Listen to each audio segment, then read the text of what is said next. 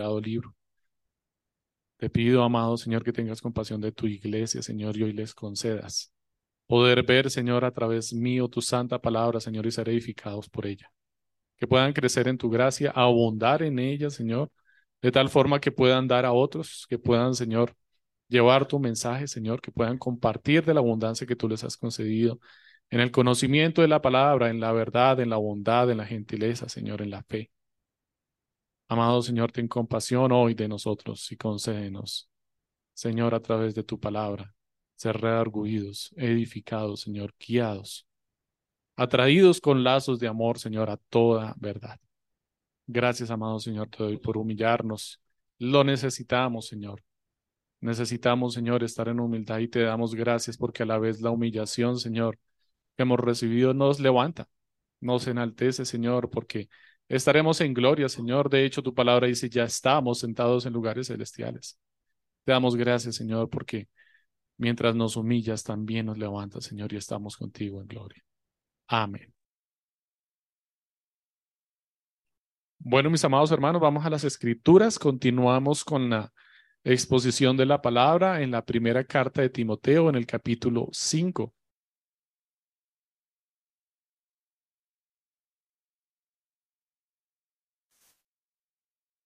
Leo para ustedes en la Nueva Biblia de las Américas. Hoy la exposición va a ser continuar en el capítulo cinco, en el verso del veintidós al veinticinco.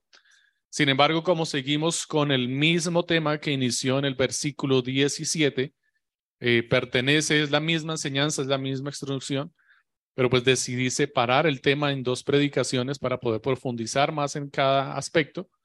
Voy a leer desde el versículo diecisiete para que recordemos el contexto que ya se predicó hace veinte días. Entonces estamos en primera, la primera carta de Timoteo, ¿en dónde? En el capítulo cinco, y vamos a leer desde el verso diecisiete. La exposición de hoy va desde el verso veintidós. Dice la santa palabra del Señor así: los ancianos que gobiernan bien sean considerados dignos de doble honor, principalmente los que trabajan en la predicación y la enseñanza. Porque la Escritura dice, no pondrás bozal al buey cuando trilla y el obrero es digno de su salario. No admitas acusación contra un anciano, a menos que haya dos o tres testigos. A los que continúan en pecado, repréndelos en presencia de todos para que los demás tengan temor de pecar. Te encargo solemnemente en la presencia de Dios y de Cristo Jesús y de sus ángeles escogidos que conserves estos principios sin prejuicios, no haciendo nada con espíritu de parcialidad.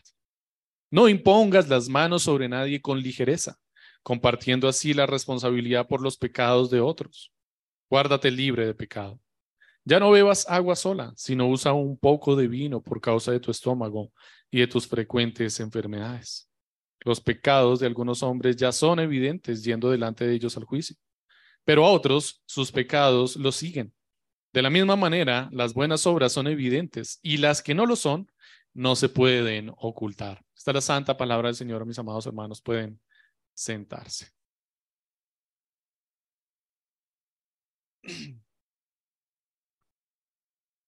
Con la sanción de la ley veintiuno sesenta y uno del dos mil veintiuno en nuestro país, que entró en vigencia en septiembre del año pasado, en el dos mil veintidós, el Congreso de la República estableció que es el propietario del vehículo quien debe velar por los automotores, que los automotores circulen con el SOAT, la revisión técnico-mecánica al día, que respeten los semáforos, que no se exceda la velocidad permitida y no se transite por lugares y horarios no permitidos.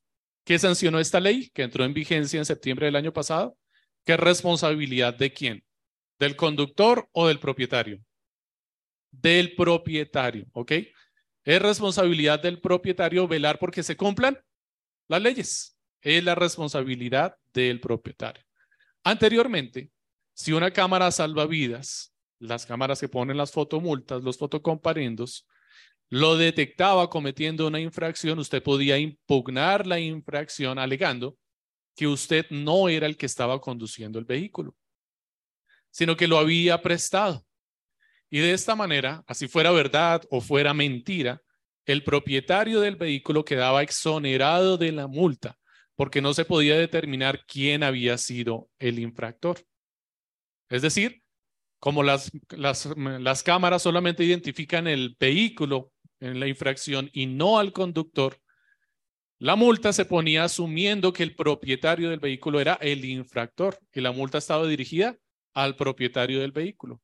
Pero si el propietario impugnaba y decía, yo presté el carro, no estaba conduciendo, entonces él quedaba exonerado y no le podían eh, coercer o presionar para que él dijera a quién le había prestado el carro para que lo pudieran sancionar, pues porque tenía el derecho de proteger la otra persona si era un familiar o alguien cercano. El punto es que la gente pues mentía continuamente, obviamente para no tener que pagar la infracción y poder evadir la ley de esta forma. Ahora, independientemente de quién vaya conduciendo, el propietario debe velar porque el conductor cumpla con todas las normas de tránsito, es lo que dice la ley que fue sancionada en septiembre del año pasado. De lo contrario, tendrá que pagar las infracciones que se cometan con su vehículo. Así usted no lo esté conduciendo, usted es el responsable de ese vehículo. Y si alguien a quien usted le prestó el vehículo comete una infracción con su vehículo, usted tiene que dar la cara y no se puede evadir.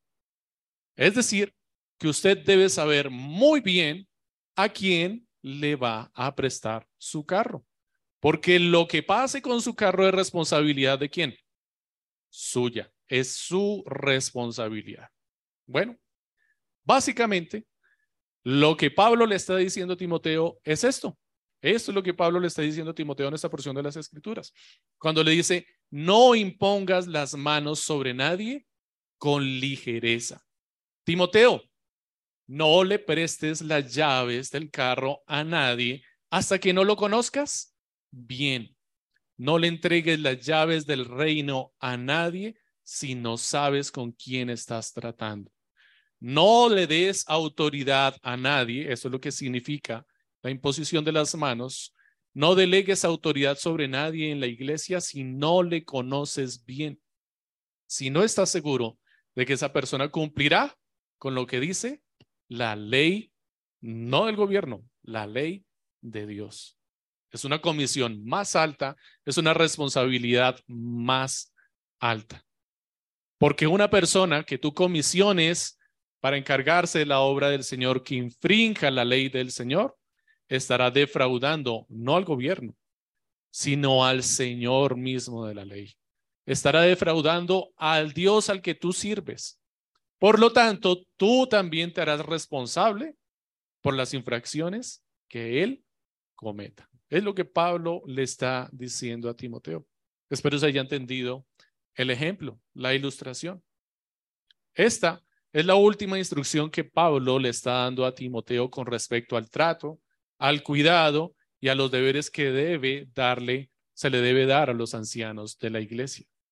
Y no por ser la última instrucción es la menos importante. De hecho, es la primera que debe tener en cuenta, porque esta instrucción que Pablo le está dando a Timoteo tiene que ver no con la evaluación del carácter, sino con anticiparse al conocimiento del carácter de la persona que ha sido puesta o que va a ser puesta para ser evaluada, anticiparse y velar por el conocimiento de esa persona, esperar, elegir apropiadamente, ser paciente.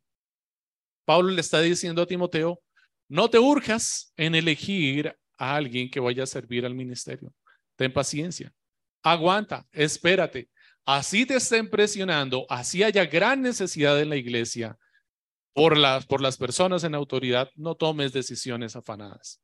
No tomes decisiones a la ligera. No le entregue las llaves a cualquiera. Conoce muy bien, espera y a su tiempo el Señor de la providencia dará. El Señor proveerá. Si eliges presurosamente, esto puede traer terribles consecuencias. No solamente para la persona que eliges, no solo para ti que diste un voto de confianza sobre esa persona, sino para la iglesia misma. Porque no es lo mismo cuando cae en pecado una persona de la congregación, que ciertamente afectará a las personas que estén bajo su autoridad, que cuando cae una persona que se encuentra en autoridad sobre la iglesia, que termina afectando a quienes, a toda la congregación y a otras iglesias por causa del nombre de Cristo que tenemos en común. El mundo, ¿qué va a decir? No va a decir esa iglesia, no va a decir ese pastor, no va a decir ese anciano, va a decir los cristianos, la iglesia de Cristo son así. Y el nombre de nuestro Señor será blasfemado. Así es que es de bastante cuidado la elección de una persona en autoridad en la iglesia. Pablo le está diciendo a Timoteo, ten mucho cuidado. No es un asunto a la ligera. No es un asunto o una decisión que se pueda tomar apresuradamente o bajo coerción o presión. Tómate tu tiempo, sé paciente, espera a la hora de tomar estas decisiones. El tema que Pablo quiere enfocar aquí a Timoteo, lo que le quiere enseñar y lo que yo anhelo para ustedes, mis amados hermanos, hoy en la iglesia, que podamos aprender, es que aprendamos a discernir, aprendamos a tener discernimiento. No vamos a ver uno, dos, tres puntos, vamos a ver un tema en específico. Vamos a desarrollar este tema en, la exposición, en los textos que hemos citado, pero todo el tiempo vamos a estar hablando acerca de lo que es el discernimiento y de lo que no es el discernimiento, lo opuesto, porque es la advertencia que Pablo le está haciendo a Timoteo. Aprende a ser prudente, aprende a discernir, deja lo contrario del discernimiento, que Pablo menciona o llama ligereza. Ser ligero es ser contrario, es lo contrario a discernir. Entonces, nuestro primer y único punto de desarrollo, y seguramente veremos algunos subpuntos para que no se enrede si está tomando apuntes, será: no tomes decisiones a la ligera. Aprende a discernir. El versículo veintidós es la primera instrucción que Pablo le da a Timoteo allí. En el versículo eh, veintitrés vamos a ver un tema que se involucra allí de carácter personal, una instrucción de carácter personal de Pablo a Timoteo. Y en los últimos versos veinticuatro al veinticinco, Pablo retoma los argumentos, perdón, retoma la primera instrucción y da los argumentos para esa instrucción. Así es que bien podríamos, para poder entender bien el texto, leer el verso veintidós, veinticuatro y veinticinco y entender el versículo veintitrés aparte, ¿ok? Sin embargo, voy a hacer unas consideraciones al final de la exposición de la palabra para que tratemos de entender por qué Pablo organizó el texto de esta forma y no lo organizó como nosotros creeríamos que debería ser.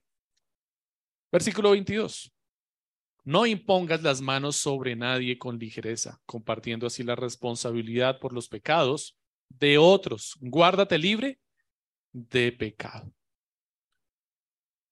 No sé si sea necesario la aclaración, pero imponer las manos sobre alguien, lo que representa, lo que significa realmente desde el Antiguo Testamento, que es una práctica que se lleva a cabo hasta el Nuevo Testamento, cuando lo hace el Señor Jesucristo orando por los enfermos, orando por los niños, delegando autoridad, cuando lo hacen los apóstoles, cuando Pablo lo menciona en tres ocasiones en la carta a Timoteo, se refiere a delegar una autoridad, a comisionar una autoridad.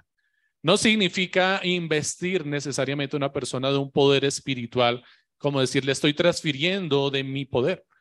Representa más bien la imposición de autoridad que se le está dando sobre esa persona, ¿ok? Y este es el contexto apropiado en el cual lo debemos entender en las Escrituras. Es delegar una comisión, es entregarle las llaves para que esa persona tenga la autoridad para administrar. Así es que una persona en la iglesia no dirige o no gobierna por su propia voluntad, porque se levantó y quiere hacer lo que quiere. Las cosas que se hacen en la iglesia, el servicio que se presta en la iglesia, cualquier tipo de servicio, en las sillas, en la alabanza, en, en la entrada, en el aseo del salón, no es porque yo quiero servir en la iglesia y ya.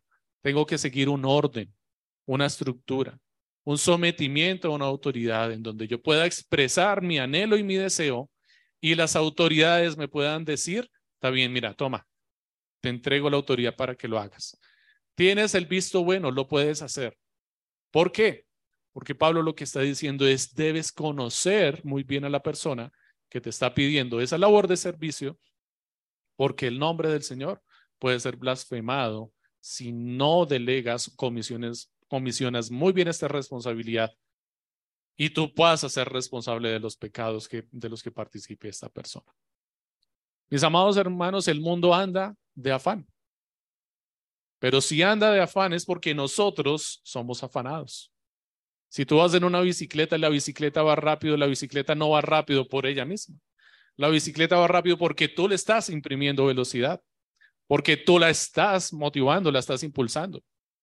Y si este mundo anda afanoso, si tú ves que el mundo anda a la carrera, es porque tú estás afanando el mundo. Nosotros estamos presionando el mundo. El mundo se está moviendo rápidamente porque nosotros lo llevamos a la carrera. Hacemos decisiones pasionales. Tomamos decisiones a la ligera. Queremos todo ya, rápido. No tenemos paciencia, no sabemos esperar. Evalúa nomás la forma en la que funciona el mundo, de forma natural. ¿Cómo haces compras? Hacemos compras pasionales. Lo vemos y lo queremos. No hacemos un seguimiento al producto, no buscamos el, el mejor momento para comprarlo y en realidad ni siquiera sabemos si en verdad necesitamos el producto o solamente lo queremos. Ni siquiera sabemos la diferenciar, dif, perdón, ni siquiera sabemos diferenciar entre una necesidad y un deseo. Para nosotros todo deseo es una necesidad, pero son dos cosas completamente diferentes.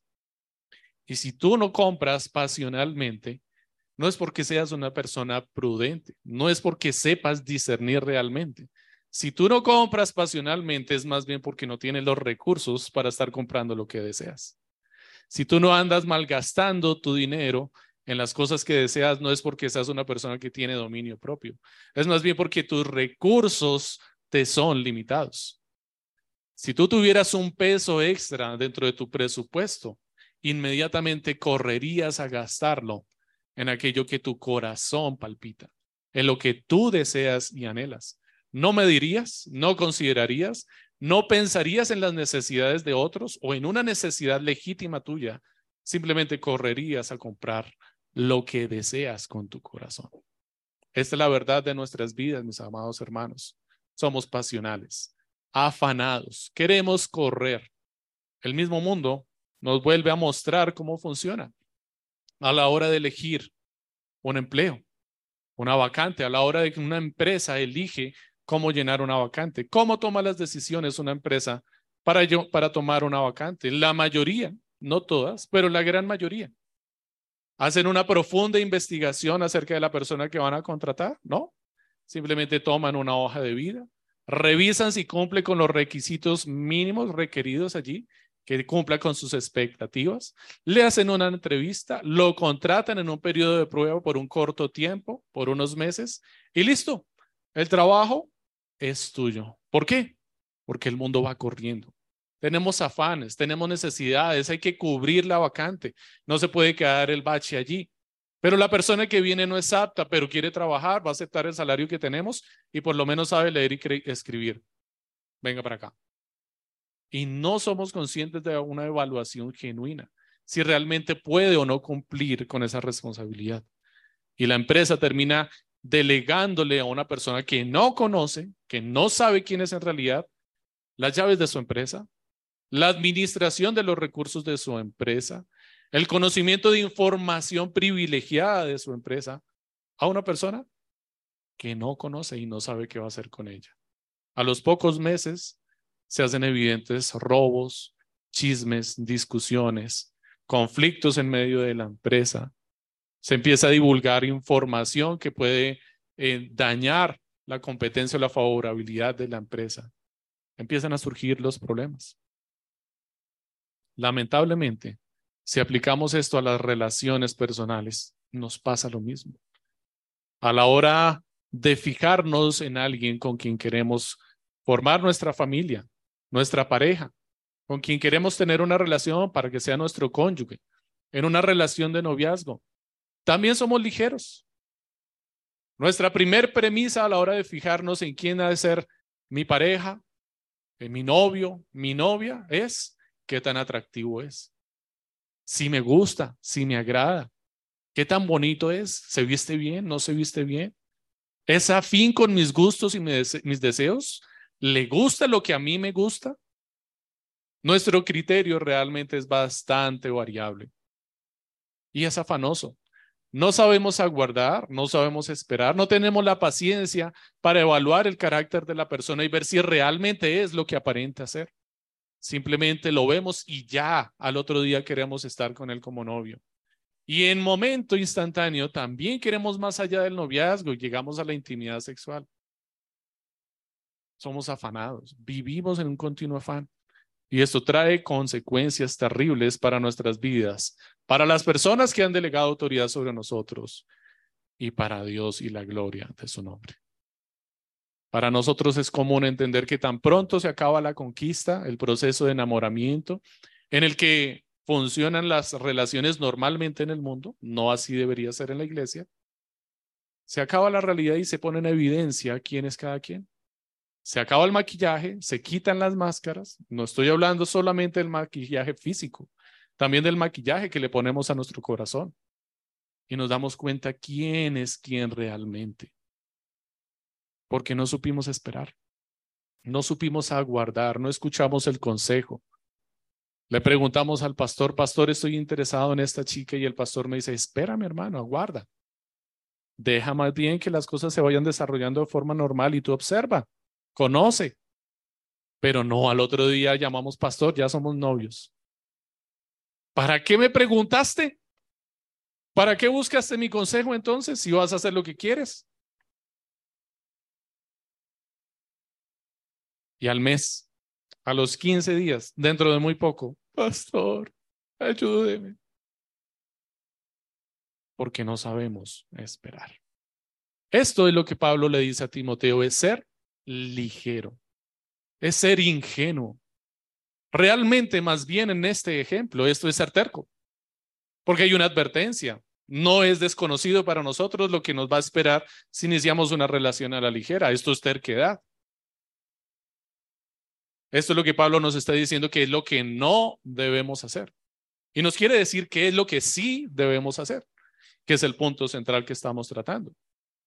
Si Pablo nos está advirtiendo, nos dice, deja de ser ligero, deja de ser ingenuo. Lo que nos quiere decir entonces, sé prudente, sé sensato, aprende a discernir. Y esa es la palabra fundamental, la palabra clave aquí. El discernimiento. ¿Qué es discernir? Bueno, si lo contrario de discernimiento es ser ligero, discernir entonces es ser pesado. Sencillo, no, es lo contrario. Si, lo, si ser ligero es el problema, pues entonces debemos ser pesados. Permítame, se lo pongo en una palabra que tal vez le sea más común. Aplomado. Debe ser una persona aplomada, firme. Que te muevas con dificultad a tomar decisiones. Que no tomes decisiones afanadas. Que no venga cualquier viento de doctrina y te empuje. Y te muevas de aquí para allá, como las aguas del mar. Que no seas como las hojas del campo que son llevadas de un lugar para otro. Que seas aplomado. Eso es lo que significa discernimiento. El discernimiento no es eh, simplemente coger y como una, una un don supraespiritual que llega sobre las personas y puede mirar a alguien y puede indagar en su corazón y profetizarle y ya sabe qué es lo que va a pasar en su vida. Eso no es discernimiento. Discernimiento es saber comprender las cosas porque estás aplomado y puedes ver pasar todo delante tuyo y pacientemente evaluar. Porque estás firme, no te dejaste llevar, no te dejaste mover. La palabra discernir en su raíz griega y en su raíz latina significa o está compuesta por el prefijo dis y por el, la palabra cernir, que básicamente significan los, lo, lo mismo. Es como si se estuvieran complementando. Discernir o dis es buscar y cernir es como colar, es como coger una criba. Una criba es como una tela o un pedazo de cuero que se perfora para poder colar algo, para poderlo cernir, para separar algo, que tú puedas separar lo ligero de lo pesado, lo grande de lo pequeño, y puedas evaluar cuál es el contenido de aquello que estás cirniendo y puedas elegir y decidir si te conviene o no te conviene. Que puedas decir, perfecto, voy a cernir la harina, me quedo con la harina y desecho los grumos. y desecho las piedras, y desecho las impurezas. Eso es discernir. Discernir es que tú puedas tomar el agua y la puedas decantar, la puedas filtrar. Puedas tomar del agua que aparentemente se ve limpia y puedas hacer un proceso y evidenciar en ella que después de un tiempo en el fondo van a quedar pequeñas partículas que tú no ves y que te van a causar un gran problema, una gran enfermedad, como la disentería, común en esta región de Asia y de África, para el tiempo en el que estaba hablándole Pablo a Timoteo y para este tiempo. Y que si nos vamos anticipando un poco, puede ser una de las razones por las cuales Pablo involucra este texto de forma abrupta, rompiendo el hilo conductor. Esto es discernir, es comprender que cuando delego una responsabilidad y yo, perdón, yo sigo siendo el responsable. Eso es tener discernimiento. Que si tú delegas una responsabilidad, el otro no va a ser el responsable. Tú sigues siendo el responsable. Él tiene una responsabilidad, ciertamente, sí. Pero si él queda mal y si él falla, tú debes rendir cuentas por él porque tú lo comisionaste. Tú delegaste autoridad sobre él, impusiste sus manos, le entregaste las llaves de tu carro. Tú debes ser el responsable. Tú tendrás que rendir cuentas delante de la autoridad. Así es que no delegues la responsabilidad a la ligera de lo que Pablo le está diciendo a Timoteo, porque te haces responsable de lo que esa persona haga con tu nombre o con tu autoridad. Elige sin afán. Deja de cantar el asunto. Espera a que se ponga en evidencia cuáles son los componentes que hay en el agua. Espera que se haga evidente qué es lo que hay en el corazón de los hombres. Espera que salga a la luz las intenciones del corazón. El versículo veinticuatro y el veinticinco. Pablo nos va a dar el argumento por la razón que le está diciendo a Timoteo: no elijas a la ligera, sé paciente, espera. Y nos va a dar dos razones que son el argumento de Pablo para que Timoteo no elija afanosamente. ¿Cuáles son? Versículos veinticuatro y veinticinco. Los pecados de algunos hombres ya son evidentes, yendo delante de ellos al juicio. Pero a otros, sus pecados los siguen. De la misma manera, las buenas obras son evidentes y las que no lo son, no se pueden ocultar. Entonces, la primera, la primera razón que Pablo nos da es que hay pecados en los hombres, que en algunos hombres esos pecados se hacen evidentes a la primera, en otras ocasiones esos pecados vienen detrás de ellos. Pero también hay buenas obras, es el segundo argumento que Pablo le da a Timoteo. Y esas buenas obras se hacen evidentes porque van delante de los hombres, pero en otras ocasiones están ocultas. Y aunque estén ocultas, no pueden permanecer ocultas porque son buenas obras y tarde o temprano saldrán a la luz. Son los dos argumentos que Pablo le da a Timoteo. En el primero, Pablo le está diciendo a Timoteo: no todos los hombres son diáfanos. No todos los hombres son transparentes. Algunos son turbios, pero no se les nota la contaminación. Tú los ves a primera y parece agua pura, parece agua limpia. Solamente espera. Déjala quieta. Déjala en reposo.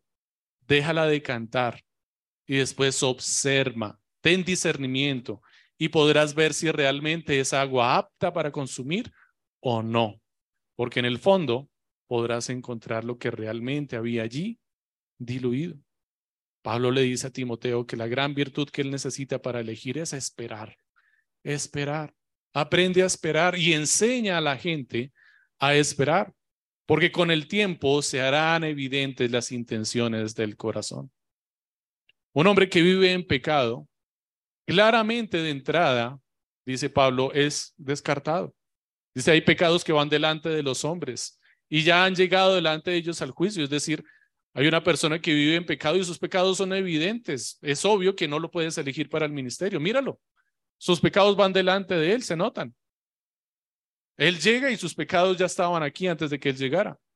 Llega a la iglesia y levanta la mano y dice: pastor, yo quisiera servir en el ministerio, yo quisiera servir en la alabanza, yo quisiera estar como pastor, yo quisiera ser anciano. Pero antes de que levante la mano, ya toda la gente sabe quién es y lo que hace. Sus pecados ya lo han anticipado. Sus pecados ya lo han puesto sobre cuenta. Y claramente el pastor va a decir, esperemos, esperemos. No es el momento, esperemos. ¿Por qué? Porque se hace evidente sus pecados. Pero nos pone otra, cosa, otra consideración Pablo y nos dice, pero no siempre es así. Hay pecados, hay hombres que parecen estar muy bien. Hay hombres que corren más rápido que sus pecados y llegan primero y sus pecados vienen detrás, lejos. Y cuando tú lo ves en la iglesia, wow, se ve todo súper. Se ve muy bien, pastor, yo quisiera servir, y pastor, yo quisiera hacer, y pastor, esto aquí, pastor, esto acá, y la gente lo ve y dice, ¡ah! ¡Qué hombre! ¡Qué mujer! ¡Qué servicial! ¡Qué atento! ¡Qué conocedor! ¡Qué diligente! ¡Ese es! Ya, votemos por él, lo necesitamos. Tenemos que abrir obra. Te necesitamos abrir una misión allí. Míralo, pastor, ahí está. Ese es. Y Pablo le dice a Timoteo, aguanta, aguanta, espérate un ratico. Espérate un momento. Este hombre fue muy ágil, corrió rápido. Tranquilo, espérate, porque él trae mandado. El mandado viene atrás. Esperemos a que llegue el mandado a ver qué trae. Los pecados vienen corriendo detrás y ciertamente la palabra dice que tarde o temprano nuestros pecados nos alcanzarán. Enfrentaremos la consecuencia de nuestras acciones, ya sea aquí, porque el Señor providencialmente quiera disciplinarnos a través del pecado, o ya sea la gloria celestial, cuando sean puestos delante nuestro todos nuestros pecados y acusaciones, y seamos hallados culpables y condenados a la eternidad, o tengamos un abogado defensor que interceda por nosotros y nos diga, yo pagué por los delitos de este hombre, mi inocencia le es imputada a él, y yo asumo las consecuencias de sus pecados. Pero nos van a alcanzar, mis hermanos. No podemos huir de nuestros pecados. Es fácil discernir entonces los pecados de los hombres cuando están por delante, pero cuando vienen de detrás corriendo, Pablo nos dice, espera, ten paciencia, no te afanes. La espera pone a prueba los corazones. Hay hombres que en medio de su afán y su deseo de servir al Señor, levantan la mano y dicen, quiero servir, Señor. Y cuando el pastor dice, espera, se molestan, se indisponen. Cuando el pastor les dice, no es el momento, espera todavía. ¿Cuánto tiempo llevas congregándote con nosotros? Un mes y ya quieres ser pastor. No, mi hermano, espérate. Apenas si sé cuál es tu apellido. No sé de dónde vienes. Déjame conocerte un poco más. Ni siquiera la iglesia te conoce. Espera. Pastor, pero es que yo quiero servir en la alabanza, en los medios, aquí y allá. Hermano, el servicio en la iglesia es un privilegio para los miembros de la iglesia, para los miembros del cuerpo de Cristo. Yo no sé quién eres. Tal vez el Señor sí te reconozca y te identifique, pero yo no. Yo tengo limitaciones y necesito consultar al Señor. Espera. Cuando tú pones a una persona en espera, vas a saber lo que realmente hay en el corazón de esa persona. Vas a saber cómo reacciona. Porque un hombre que sabe esperar, sabe qué hacer en su tiempo libre. Yo te pregunto, mi amado hermano, ¿qué haces en tu tiempo libre? ¿Qué haces en el tiempo que esperas? Yo no sé qué haces tú en tu tiempo que esperas, pero yo sé, por mi vida, por lo que evidencio en mi vida, que la tecnología ha sido una gran bendición para todos, pero también ha sido un gran tropiezo. Y ciertamente puedo decir delante de ustedes, mis hermanos, que la tecnología testificará contra mí. Y estoy casi seguro que testificará contra ustedes, mis amados hermanos. Y nos dirá, yo sé qué es lo que hacen cuando están esperando. Yo sé qué es lo que tú haces cuando dices, pues, tengo que esperar a que llegue el bus acá y pues son quince minutos perdidos, pues. Facebook está bien, aguanta. Tengo que esperar a que el doctor me atienda, llegué quince minutos antes porque tengo que llegar quince minutos antes y pues no hay nada más que hacer, estoy esperando, pues aprovechemos el tiempo. Facebook, Twitter, Instagram, Snapchat. Y la lista sigue. Pablo lo que le dice a Timoteo es, si es un hombre piadoso, apto para el ministerio, él sabe qué hacer cuando espera. No le tienes que decir qué hacer cuando espera. Él sabe para qué es ese tiempo que nosotros consideramos está perdido. Estoy esperando, no puedo hacer más nada. venga para acá. Pero Pablo le dice a Timoteo, no, este hombre es diligente, está preparado, sabe qué hacer con ese tiempo que nosotros consideramos perdido y lo administra correctamente. Sabe cómo crecer en la gracia del Señor, sabe que puede llamar a un hermano, saludarlo y saber cómo está, sabe que puede llevar un libro con facilidad en su maleta y se expone menos a que lo roben en Transmilenio. Nadie le va a robar el libro, con seguridad. Y se expone menos. Esto es lo que hace alguien que sabe esperar. Tú sabes esperar, mi hermano. Tú sabes cómo administrar y aprovechar el tiempo cuando te dicen en la iglesia, espera. Trabajas detrás de ese espera y realmente estás esperando bien. ¿Sabes cómo esperar? Pregúntale a una mamá. Ellas sí saben cómo esperar. Me refiero a una mamá cuando ha estado en estado de embarazo. Está en espera. Ella sabe que en el estado de espera no puede simplemente esperar y ya. Ella sabe qué significa esperar. Ella sabe que ese es un esperar muy activo. Ella sabe que ese esperar es, si hay que descansar, tengo que descansar. Si tengo que hacer, tengo que hacer. No me puedo quedar quieta. Y eso es saber esperar.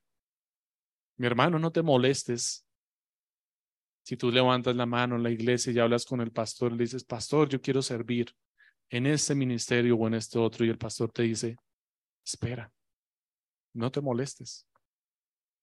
Es prudente, es sabio, es sensato esperar. Hay discernimiento en medio de una buena espera.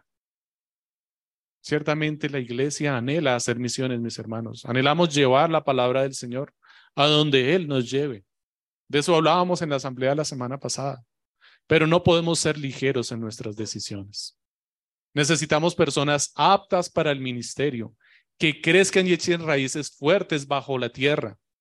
Y cuando salgan a la luz, sean capaces de soportar la tentación. Que cuando llegue la primera prueba de tentación no flaqueen y caigan. Porque si caen, no van a caer solos, van a caer con todos aquellos que están bajo su autoridad. Y es más terrible la caída de una persona en autoridad, porque va a llevar a toda la iglesia en la caída, va a generar un cisma en la iglesia, se va a perder el tiempo invertido, los recursos invertidos, el carácter de las personas que se había formado y estaba confiado en la imagen de esa persona, y se va a perder. Así es que se pierde menos si estamos esperando, que si tomamos decisiones afanadas, afanosas y decimos, ve tú, y tú ve allá, y tú ve allá, para que dentro de tres meses, un año, dos años, veamos cómo todo se viene a pique. ¿No es mejor esperar? ¿No es lo que Pablo le está diciendo a Timoteo?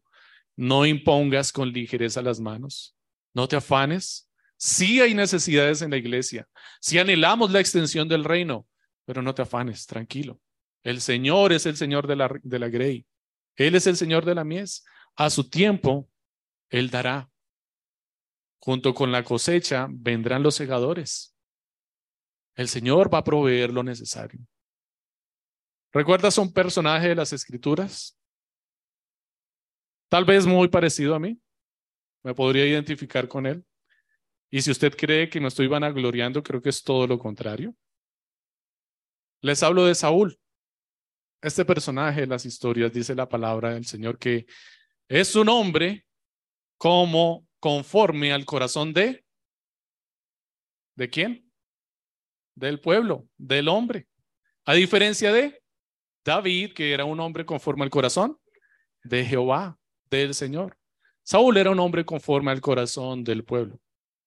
Y dice la Escritura que cuando lo eligieron como rey o lo confirmaron como rey, porque ya Samuel lo había elegido anteriormente y lo había llamado y le había dicho, lo había advertido, había compartido alimentos con él y lo había puesto en la silla importante y le dio la, la porción más importante de la comida. Pero cuando estaban delante de todo el pueblo y Samuel da suertes para mirar quién es el rey que el Señor ha elegido, y sale la tribu de Benjamín y después sale la familia de Cis, que era su padre, y después sale Saúl, para que sea elegido como el rey de Israel que los va a llevar a pelear las batallas y a ganar las batallas. Saúl estaba en ¿dónde? Escondido entre el bagaje, dice la palabra. Saúl estaba allá, escondido, como un cobarde. No dio la cara. Lo llamaron y tuvieron que mandarlo a buscar y lo encontraron escondido en el bagaje, en el bagaje, anticipando quién era el que iba a gobernar Israel realmente. Cómo era su carácter. A quién era al que el pueblo había elegido. En quién se habían fijado. ¿En quién se habían fijado? No en lo que dio la primera impresión, de hecho. Se habían fijado más bien en su segunda impresión. ¿Cuál fue la segunda impresión? Dice la palabra del Señor. La primera fue, está escondido en el bagaje. Esa fue la primera impresión que llevó el pueblo. Y lo sacaron, y dice que cuando lo sacaron se puso en medio del pueblo y de hombros para arriba superaba a todos. Y no había nadie más atractivo como él. Usted creerá que me van a gloriar en eso, pero la verdad es que es lo contrario. Conocemos la historia de Saúl y sabemos que no hay nada en que van a, van a gloriarnos si nos comparamos con Saúl. En realidad salimos perdiendo. Pero bueno, el punto es que el pueblo de Israel se comparó, vio en Saúl su Redentor y su Salvador y desechó la evidencia contundente que tenían delante de ellos y eligió fugazmente, eligió a la ligera y dijeron, ese es. Lo vieron bien grande como su enemigo. Recordemos que su, su enemigo se caracterizaba porque eran gigantes, poderosos que gobernaban la tierra. Y dijeron, necesitamos otro grandote que le haga frente. Y dijeron, este es. ¿Y cómo eligieron? Conforme al corazón de los hombres, engañosamente, a la ligera, apresuradamente. Se les anticipó lo que iba a hacer el rey. Dice la palabra del Señor que Samuel, Dios le mandó advertencia con Samuel y les dijo, está bien, si quieren rey, ve y adviérteles y diles qué hará el rey si quieren tener rey. Les pondrá impuestos, le dice Samuel al pueblo de Israel. Tomará a sus mujeres para que sirvan en la casa y preparen alimentos para él y su ejército. Y les empieza a dar un poco de descripciones. Y el pueblo responde, no, no importa, no importa, está bien, eso es lo que queremos. Queremos un rey, estamos dispuestos a pagar impuestos, estamos votados. Suena muy parecido a la historia de algún país que conozco. Lamentablemente. Pero así somos, mis hermanos. Ese es el corazón nuestro. Somos ligeros para elegir. Somos ligeros para tomar decisiones. Está bien, no importa. Vamos de frente, asumimos las consecuencias. Y el Señor tiene compasión y les muestra quién es Saúl realmente. Allá escondido, el pueblo debió haberse cuestionado, uy, pero si este es el rey que tenemos, no, ya perdimos. Será bien grandote y todo, pero es un cobarde. Pero no les importó. Quisieron elegir a Saúl. ¿Y cómo es nuestro corazón? Si a nosotros nos pusieran a elegir en la iglesia, las autoridades de la iglesia, ¿a quiénes elegiríamos en la iglesia?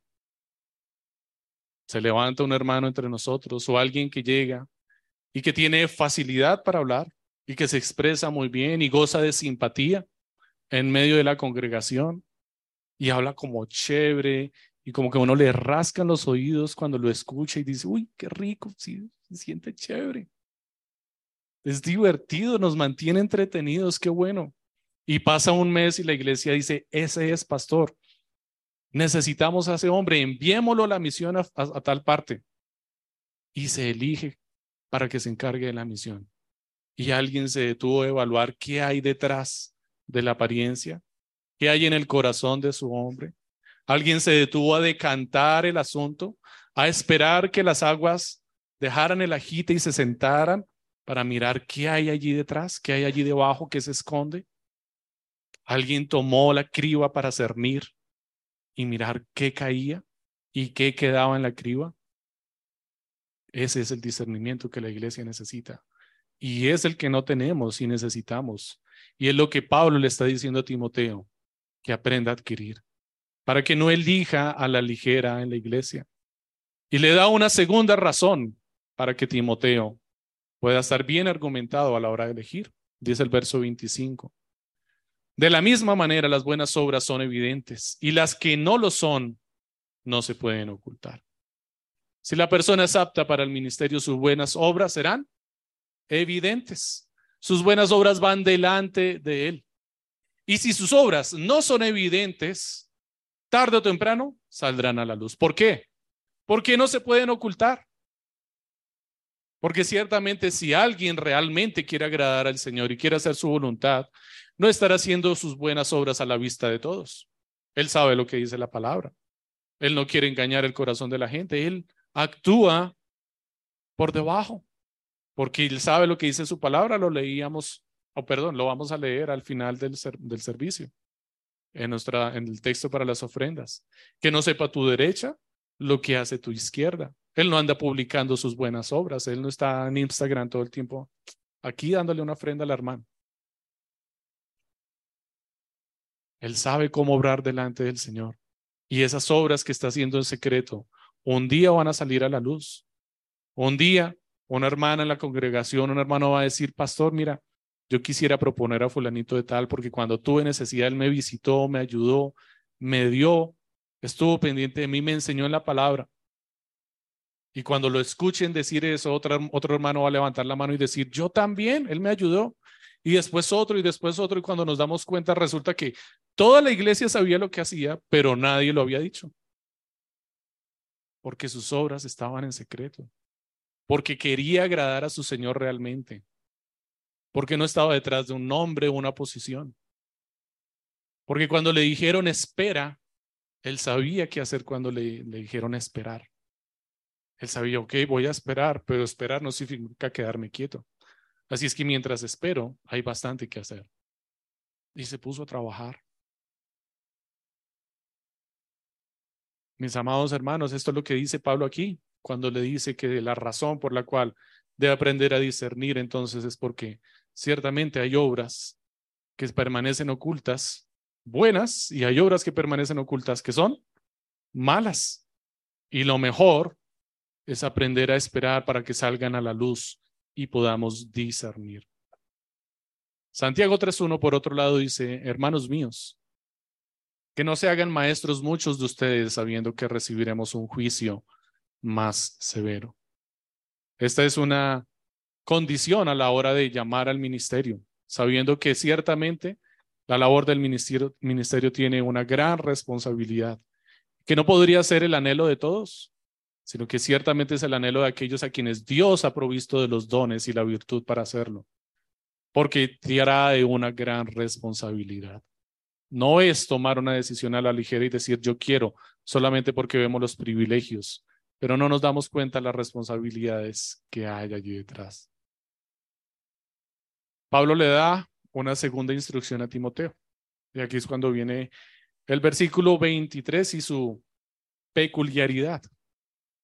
Timoteo, ya no bebas solo agua, sino usa un poco de vino por causa de tu estómago y de tus frecuentes enfermedades.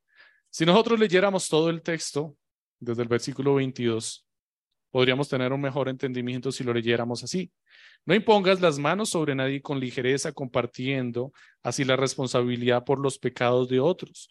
Guárdate libre de pecado. Los pecados de algunos hombres ya son evidentes yendo delante de ellos al juicio, pero a otros sus pecados los siguen. Pero no, Pablo no lo escribió de esa forma. Pablo escribió el texto y tan pronto dice, guárdate libre de pecado, le dice a Timoteo, ya no bebas agua sola, sino usa un poco, y usa un poco de vino a causa de tu estómago y de tus continuas o frecuentes enfermedades. Y a mí pues me embargó la pregunta. ¿Por qué Pablo pone esa instrucción en medio del argumento que está dando para la primera razón? ¿Por qué está allí en la mitad? O sea, ¿por qué no lo pone al final? Como una postdata, ¿cierto? Como, ten cuidado. Es como si Pablo estuviera escribiendo la carta y de repente, ay, ¿verdad que este hombre está enfermo? ¿No? Y le escribe de una vez antes de que se me olvide, ta, ta, ta. ¿En qué iba? Ah, sí, sí, sí, lo de los pecados. Guárdate de los pecados. Y retoma otra vez la idea. Y no quiero alegorizar el texto, realmente, pero de alguna forma creo que trato de entender lo que Pablo quiere hacer allí. Tal vez no lo logremos. Si usted logra entender más la causa por la cual Timoteo, me gustaría escucharle. Consulté muchas personas, virtualmente me refiero a textos, a libros, comentarios, teólogos, y la verdad es que ninguno reparan el asunto, simplemente pasan por encima, interpretan todo el texto, hacen sus anotaciones, pero ninguno hace la consideración al respecto de los que encontré. Así es que quedé con la duda y estaba, ¿qué explico? O sea, no lo entiendo. ¿Cómo, cómo puede esto eh, contribuirnos para nosotros? Y reconozco mi incapacidad, mis hermanos, para poder explicar el texto, pero quisiera expresar algo que tal vez nos pueda ayudar, y quiero repetir que no es mi intención alegorizar el texto. Este parece un, un paréntesis en donde Pablo expresa la preocupación genuina y sincera que tiene por la salud de Timoteo. Realmente lo que Pablo quiere decir allí es que está preocupado por su salud. Le quiere decir, Timoteo, no bebas más agua, bebe un poco de vino, y hago el énfasis en el un poco de vino, por causa de tus frecuentes enfermedades estomacales. Y es que, como les mencionaba anteriormente, en esa época y aún ahora, el agua de esta región es muy mala. Provoca enfermedades continuas de carácter estomacal, entre ellas la disentería. Son unos parásitos que se encuentran en el agua que produ- producen no solamente diarrea constante e intensa, sino que aún pudiera llevar a la muerte. Y yo me preguntaba, bueno, ¿cómo, pa, pa, ¿cómo Timoteo podría ocuparse en tener discernimiento en la iglesia para velar por sus hermanos y conocerlos si tan pronto terminara de exponer la palabra y predicar tiene que salir corriendo para el baño? Y seguramente no solo para el baño, sino aislarse e irse, porque no se siente bien de salud, no está cómodo, no puede estar allí presente. No podría pasar mucho tiempo visitando en una casa, que tendría que salir rápidamente del lugar, porque está enfermo y dice sus frecuentes enfermedades. Esto en cierto sentido le va a imposibilitar para que pueda discernir correctamente, porque no conoce muy bien a la gente de la iglesia, porque no puede pasar tiempo con ellos. Pero además consideraba que de alguna forma algo tiene que ver el agua y el vino que Pablo está mencionando allí, porque el vino, aunque Pablo ya hizo una advertencia contra la ebriedad y dice no puede ser alguien entregado al vino, pero aquí le está diciendo bebe un poco de vino. A lo que le está haciendo referencia es que es mejor el vino, un poco de vino para tu salud, que el agua que está contaminada, que aparentemente está limpia, pero que está contaminada, y es mejor que consumas el vino, que parece menos piadoso. Y Pablo ya le había exhortado a Timoteo acerca de la piedad, y le dice, tú quieres mantener la piedad, pero en tu afán de mantener la piedad estás tomando decisiones que no son piadosas, que aparentan de piedad, como abstenerse de tomar vino. Si solamente tomas agua, aparentemente eres más piadoso. piadoso. Ciertamente, si yo llego a la casa de un hermano y me ofrecen agua y me ofrecen vino, y yo digo, quiero agua, mi hermano, pues me van a decir, wow, qué piadoso. Pero si me ofrecen una cerveza, yo le digo, uy, mi hermano, qué rico, dame la cerveza. Mi hermano va a pensar, uy, este como que le gusta el trago. Y ya no voy a parecer tan piadoso. ¿Y es eso en lo que deberíamos fijarnos realmente? Las motivaciones es el problema aquí. Tal vez tú tengas muy buenas motivaciones, mi amado hermano, para no tomar una bebida alcohólica. Te puede preocupar ciertamente tu salud, los problemas que puede pasar, causar a tu hígado. Te puede preocupar el estado de embarazo en una mujer. No puede consumir bebidas alcohólicas durante el embarazo porque va a provocar malformaciones a, al bebé. Te puede preocupar los accidentes que puedes provocar o los privilegios que puedes perder si te involucras en un accidente por conducir o manipular una máquina en estado de embriaguez. Te puede preocupar la información o la publicidad malintencionada que hacen las, empres- las empresas que venden bebidas alcohólicas, que está enfocada a sectores de la sociedad que tienen una gran depresión a causa del problema que tienen con el alcoholismo. Mi hermano, tienes, puedes tener muy buenas intenciones para no beber alcohol, y está bien. Pero esta intención que tenía Timoteo aquí, que Pablo le recalca, no era una buena intención. Lo que Timoteo tenía en mente era aparentar la piedad, aparentar ser piadoso. Y ya se lo había advertido antes en el capítulo tres, en los postreros tiempos vendrán hombres amadores de sí mismos que harán ¿qué? Prohibirán casarse y prohibirán comer ciertos alimentos. ¿Por qué? Porque parece más piadoso. Porque es más piadoso, pues comer solo vegetales que comer carne. Es más piadoso tomar solo agua que tomar vino. Pero no es la verdad. La verdad es que lo que Pablo le dice aquí es que ciertamente es más piadoso que tú veles por tu salud, aunque tengas que tomar un poco de vino, que aparentar ser piadoso y exponer tu salud por seguir tomando agua que parece ser más piadosa. ¿Qué es más piadoso, mi hermano? ¿Qué es más piadoso? Que puedas estar más atento de la iglesia y cuides de tu salud, aunque tengas que tomar un poco de vino por tu salud, no porque tienes anhelo y el deseo de embriagarte. Eso es lo que Pablo le quiere decir a Timoteo. Eso es lo que quiere decirle allí al a introducir el texto en la mitad. Le está hablando acerca de la apariencia de piedad. Le está hablando del discernimiento. Le está diciendo a Timoteo, Timoteo, aprende a discernir muy bien la piedad, porque tú pareces aparentar piedad. Pero examina bien. Indaga bien y mira si realmente al final hay piedad en tu intención de tomar solo agua o realmente no. Si realmente hay piedad, deberías tomar un poco de vino. Te hace más provecho. Es, creo yo, tal vez lo que, más allá de lo que es evidente, Pablo le quiere decir a Timoteo, y la razón por la cual este texto está allí en la mitad, partiendo el hilo conductor. Para concluir, mis amados hermanos, al igual que Timoteo, todo creyente debe ser consciente de su responsabilidad en la elección de ancianos y que sus decisiones afectarán el avance o descrédito de la obra del Señor. Tenemos esa responsabilidad, todo creyente. Finalmente es la iglesia la que elige a quienes le van a gobernar. Los ancianos preparan, capacitan y proponen en la iglesia. Y presentan a los hermanos aquí. Y ustedes levantan su mano. Y dan sus objeciones si hay alguna objeción. Y si la objeción es válida, se da lugar a ella. Y si la objeción no es válida, se aprueba y se elige al hermano. ¿Quiénes tenemos responsabilidad de las personas que están aquí? Toda la iglesia, todos somos responsables.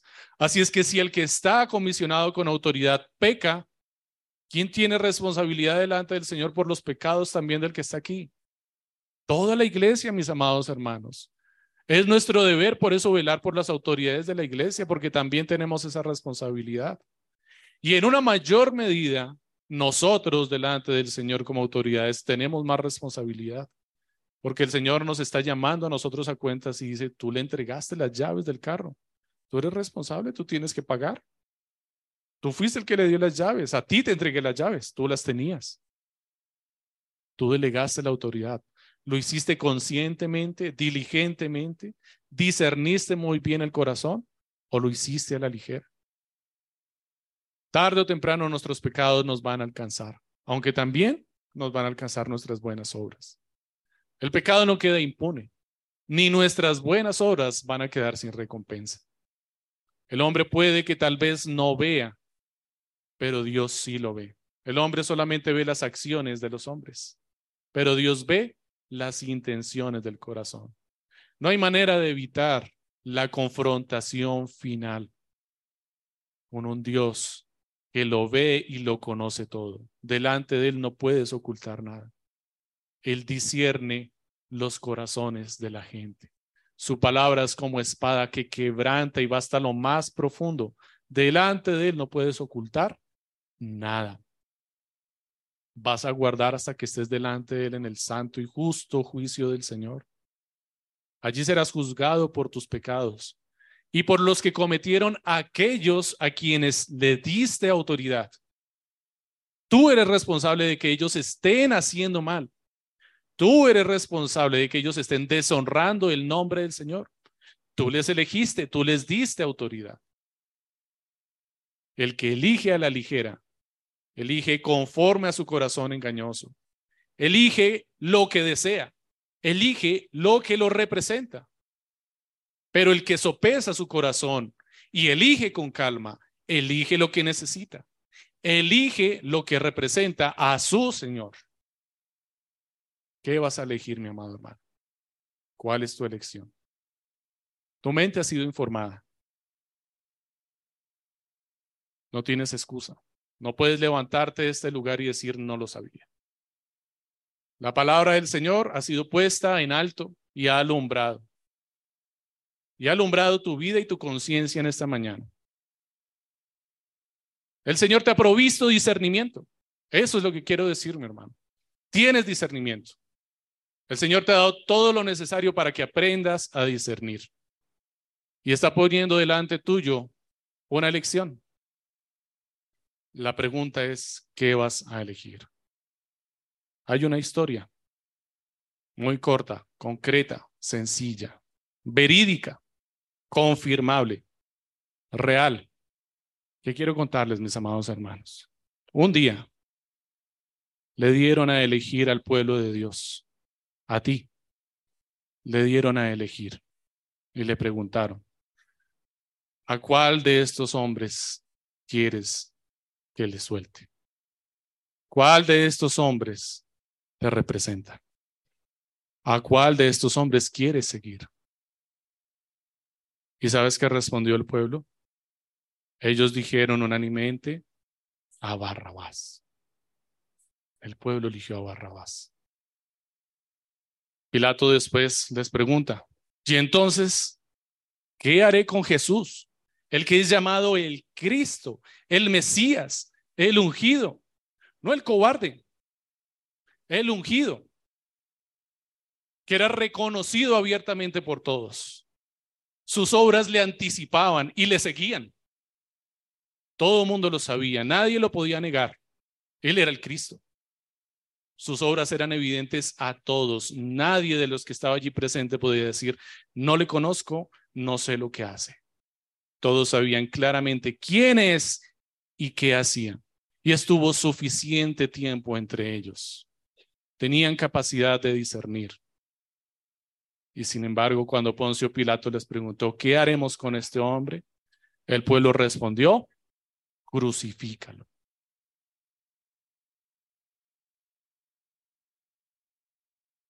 Si tú has elegido servir a tu propio corazón, si has tomado decisiones ligeras en tu vida, sin considerar a Dios y a su gloria, hoy el Señor ha traído luz a tu vida. No sigas neciamente en tu pecado. No persistas en tu necedad. Esto ya no es falta de sensatez. Esto no es falta de prudencia. Esto es necedad.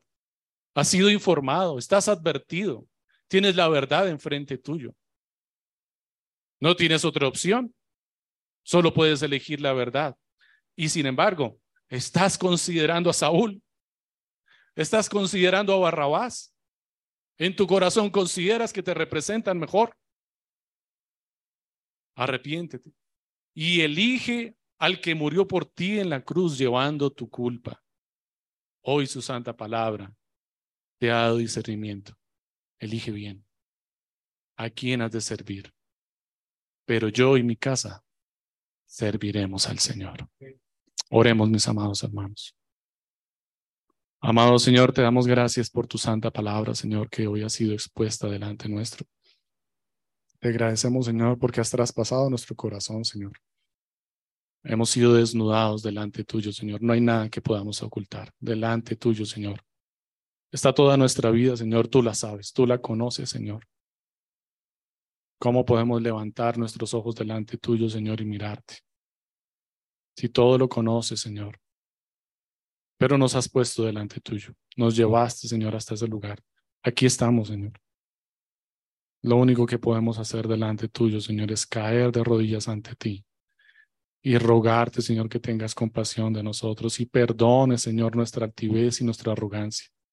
Y nos perdones por darte la espalda, Señor. Extiende tu gracia sobre nosotros, Señor, y ayúdanos a elegir, a discernir correctamente, Señor, por medio de tu palabra. Porque ciertamente tu palabra es la que nos da el discernimiento, Señor. Sin ella no podemos escoger nada bueno. Podemos tener enfrente el bien y el mal. Y vamos a elegir a Barrabás. Vamos a elegir a Saúl, Señor. Pero cuando tu palabra viene a nuestras vidas, nuestros ojos se aclaran, Señor, y podemos ver la verdad. Gracias te damos, Señor, por concedernos esta gracia y esta bondad. Y llámanos, Señor, a servirte. Con anhelo en nuestro corazón lo haremos, Señor. y aguardaremos, esperaremos pacientemente, Señor, si debemos hacerlo. Amén.